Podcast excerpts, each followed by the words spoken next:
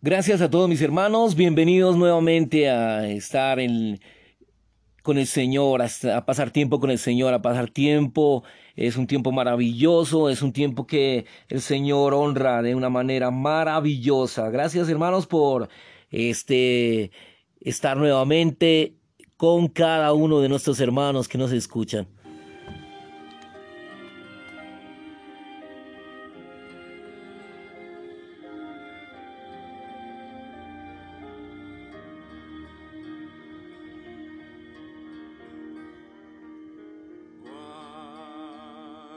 Señor.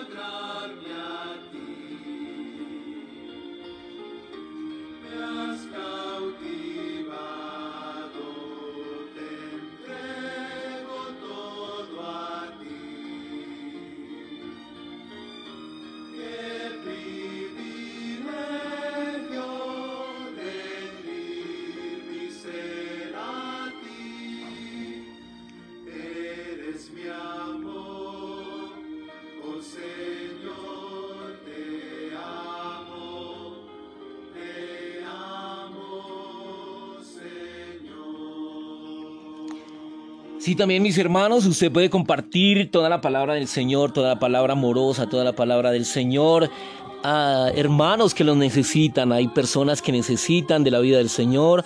Hay hermanos que eh, no han asistido a las reuniones. Hay hermanos que eh, ustedes saben las situaciones.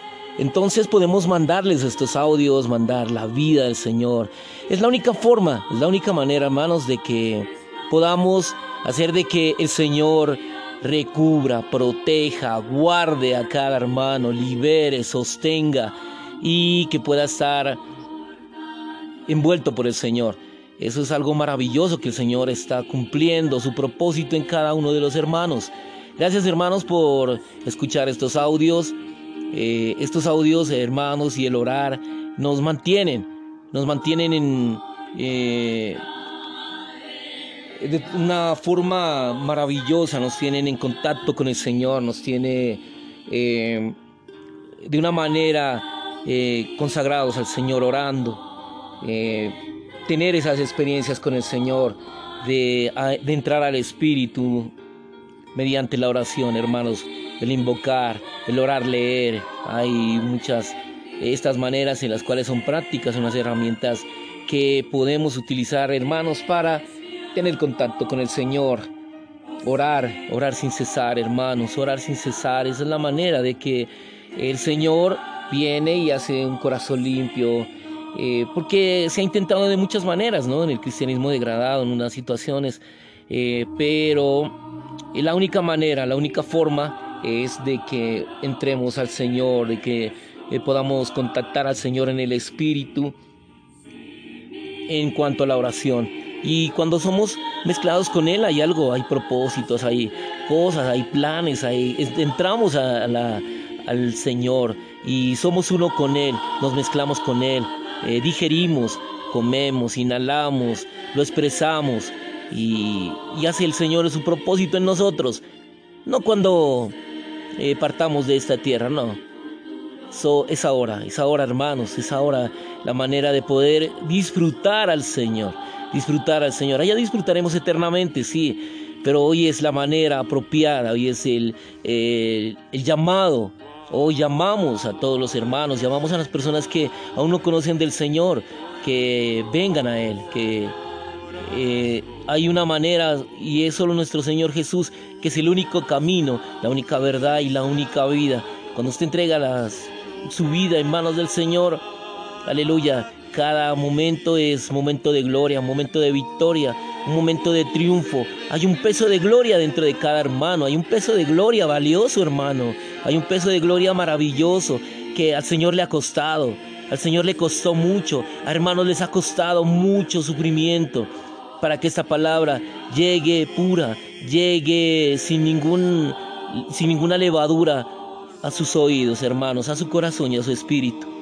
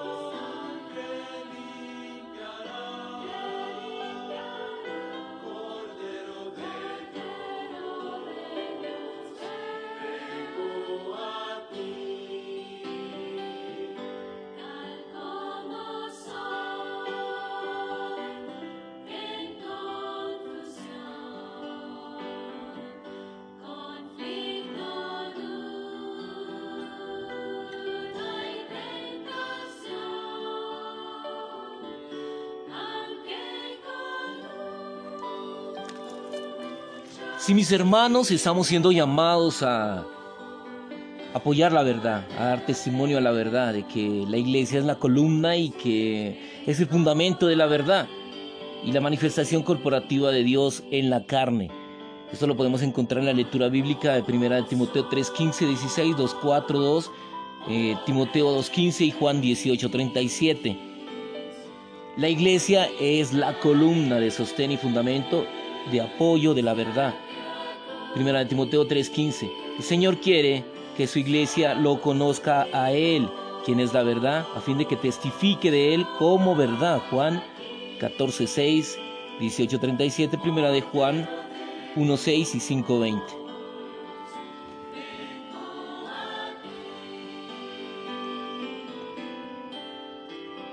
Verdad en primera de Timoteo 3:15 se refiere a las cosas verdaderas reveladas en la palabra de Dios las cuales son principalmente Cristo como corporificación de Dios y la iglesia como el cuerpo de Cristo. La verdad es el Dios triuno, quien tiene a Cristo como corporificación, centro, expresión, a fin de producir la iglesia como cuerpo de Cristo, casa de Dios y reino de Dios. La iglesia aporta a Cristo como realidad. La iglesia testifica al universo entero de que Cristo y solamente Cristo es la realidad. No hay más, hermanos. La iglesia como columna porta la verdad, es el fundamento que apoya la columna, testifica la realidad, la verdad de Cristo como misterio de Dios y de la iglesia como misterio de Cristo. La clase de iglesia que edifiquemos depende de la clase de verdad que enseñamos. Por tanto, existe la urgente necesidad de la verdad viviente para producir la iglesia, para ayudar a la iglesia a existir y para edificar la iglesia maravillosa, la iglesia gloriosa.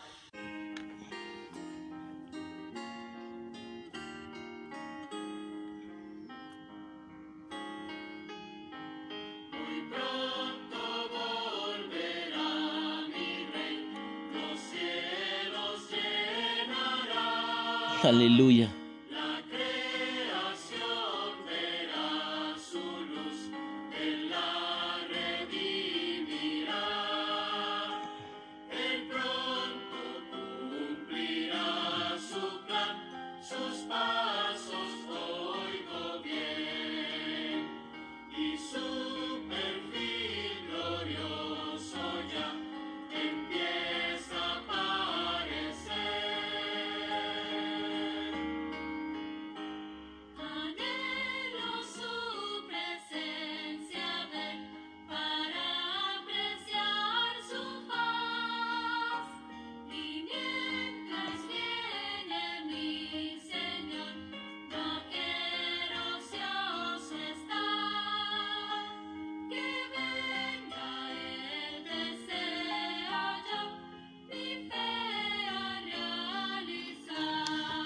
Sí, hermanos, esa es nuestra verdadera realidad, de que nosotros trabajamos, amamos, bendecimos al Señor para su venida. Estamos pronto, pronto, eh, a miras, a miras ya de, de estar en el Señor, de que nuestro novio maravilloso regrese. Gracias porque mientras Él regrese podemos tener aceite en nuestras vasijas, aceite en nuestra lámpara, aceite en nuestro ser. Y ese aceite lo ganamos a diario orando, oyendo los audios, cantando los himnos. Eh, tenemos una vida de disfrute, una vida de refrigerio, una vida que totalmente nos diferencia. Aleluya, que hay mucho, mucho que de qué ganar del Señor. En primera de Timoteo 3:15 dice, pero si tardo, escribo para que sepas cómo uno debe conducirse en la casa de Dios, que es la iglesia del Dios viviente, columna y fundamento de la verdad.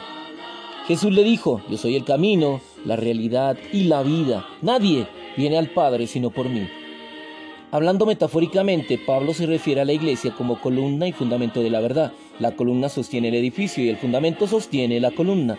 La iglesia está el columna de sostén, fundamento de apoyo de la verdad. Aquí la verdad se refiere a las cosas verdaderas, las cuales están reveladas en el Nuevo Testamento con respecto a Cristo, la iglesia, según la economía testamentaria de Dios.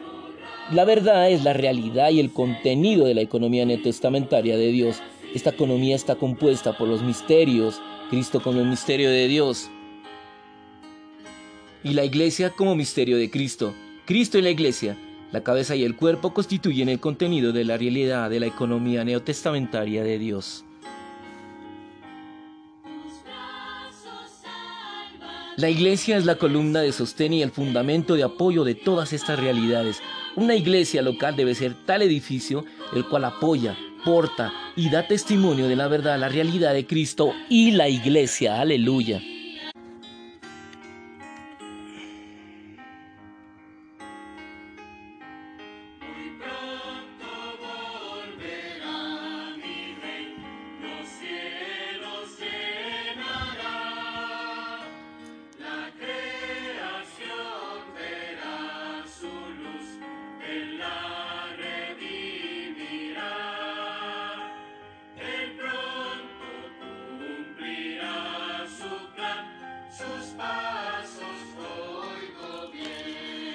Hermanos, somos los portadores, somos los portadores de lo que Dios es como realidad. La verdad, el universo, la palabra realidad es mejor que la palabra verdad para comunicar el significado correcto, pues la palabra verdad podría ser malinterpretada como refiriéndose a doctrinas.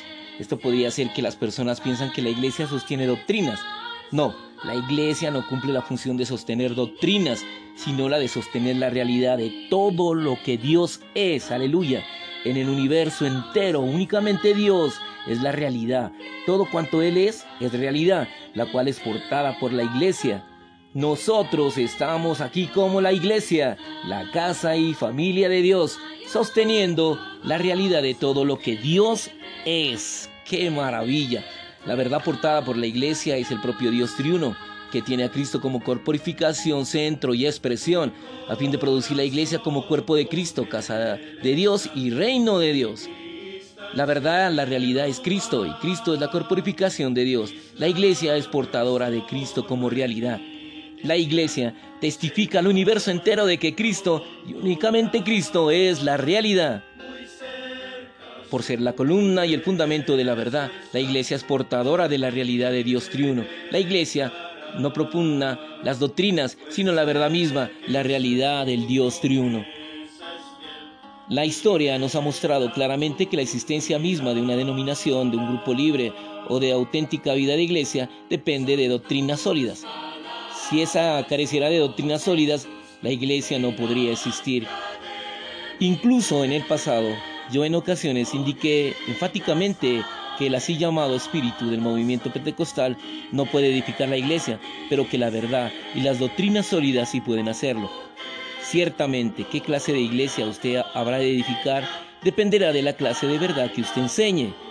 Desde 1962, aquí en los Estados Unidos, hemos recalcado mucho que las iglesias no son solamente edificadas por las doctrinas, sino por Cristo, el Espíritu y la vida. Desde ese momento hemos dado una gran cantidad de mensajes sobre la verdad. A lo largo de los años hemos hecho hincapié en Cristo, el Espíritu y la vida.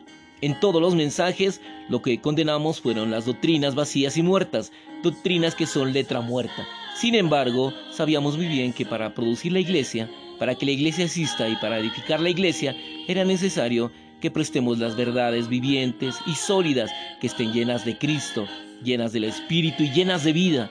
Dios lleva a cabo su economía valiéndose de su palabra santa.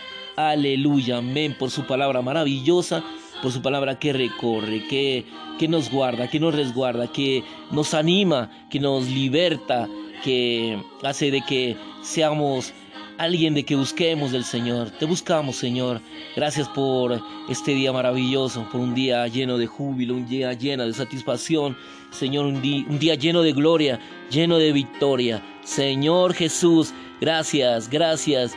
Todo pasará, pero tu contenido es lo único real en nosotros, lo que contuvimos de tu vida, de Cristo, en cada hermano. Lámpara, lámpara más a mis pies tu palabra y lumbrera a mi camino. Te amamos, Señor Jesús, te amamos, te amamos, Señor.